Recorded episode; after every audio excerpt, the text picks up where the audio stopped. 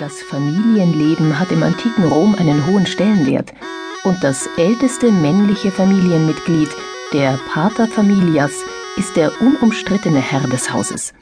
Ihm haben alle zu gehorchen, seine Ehefrau, die Kinder, die Sklavinnen und Sklaven. Doch nicht nur innerhalb der Familie hat er das Sagen, auch nach außen ist er als einziger berechtigt, seine Angehörigen rechtskräftig zu vertreten. Ausnahmen von dieser Regel gibt es erst unter Kaiser Augustus, der anordnet, dass Frauen, die drei Kinder geboren haben, aus der Vormundschaft des Paterfamilias entlassen werden können. Doch in der Regel passiert das selten. Da nur die wenigsten Frauen lesen und schreiben können, ordnen sie sich dem Paterfamilias zwangsläufig unter. Während der Römischen Republik ist es dem Familienoberhaupt nicht nur gestattet, alle Entscheidungen für seine Angehörigen alleine zu treffen, er darf seine Kinder auch körperlich züchtigen und einsperren. Ja, er darf sie sogar als Sklaven verkaufen oder töten. Rechtliche Konsequenzen drohen dem Pater Familias für derartige Ungeheuerlichkeiten nicht. Erst in der Kaiserzeit sind die Versklavung und die Ermordung der eigenen Nachkommen verboten. Auch wenn die Väter ihre Kinder nun nicht mehr in die Sklaverei verkaufen dürfen, wartet auf viele Mädchen ein nicht minder schlimmes Schicksal, die Ehe. Bereits mit zwölf Jahren gelten Mädchen im römischen Reich als heiratsfähig. Und den passenden Ehemann suchen selbstverständlich ihre Väter aus.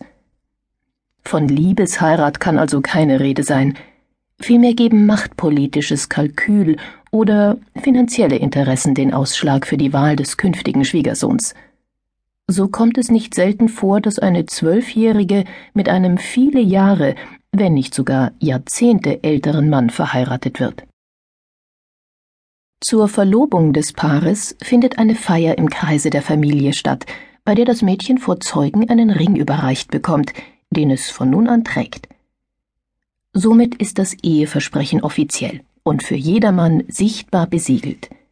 Die Hochzeitszeremonie, die bald darauf vollzogen wird, folgt klaren Regeln. Am Vorabend der Eheschließung opfert das Mädchen seine Spielsachen auf dem Altar der Hausgötter – damit verabschiedet es sich symbolisch von seiner Kindheit und bereitet sich mental auf seine künftigen Aufgaben als Ehefrau und Mutter vor. Am Hochzeitstag selbst trägt die junge Braut eine weiße Tunika, einen safrangelben Umhang und gelbe Schuhe sowie einen orangefarbenen Schleier, der mit einem Kranz aus frischen Blumen verziert ist. Die Hochzeitsfeier und der Akt der Eheschließung werden im Elternhaus der Braut vollzogen. Nach dem Eintreffen des Bräutigams, der Gäste und des Priesters wird ein Opfertier geschlachtet, dessen Eingeweide der Priester beschaut. Auf diese Weise versucht er herauszufinden, ob die Götter mit der Eheschließung einverstanden sind. Fällt sein Urteil positiv aus, was der Pater Familias meist durch eine finanzielle Zuwendung an den als unbestechlich geltenden Priester schon im Vorfeld sicherstellt, wird der Ehevertrag verlesen, in dem unter anderem die Höhe der Mitgift festgelegt ist, die der Vater der Braut zu entrichten hat. Sind beide Parteien mit dem Inhalt des Vertrags einverstanden, wird er von den Oberhäuptern beider Familien unterzeichnet. Im Anschluss reichen sich Braut und Bräutigam die Hände und legen ihr Eheversprechen ab. Nun beginnt die Feier. Es wird getanzt, gesungen, gegessen und getrunken. Abhängig von den finanziellen Möglichkeiten der Brauteltern können sich die Feierlichkeiten durchaus über mehrere Stunden erstrecken. Sind die Gäste ausgiebig verköstigt, zieht die ganze Hochzeitsgesellschaft, begleitet von Musikern und Fackelträgern, zum Haus des Bräutigams. Dort angekommen wird die Braut über die Schwelle getragen und das gemeinsame Eheleben beginnt.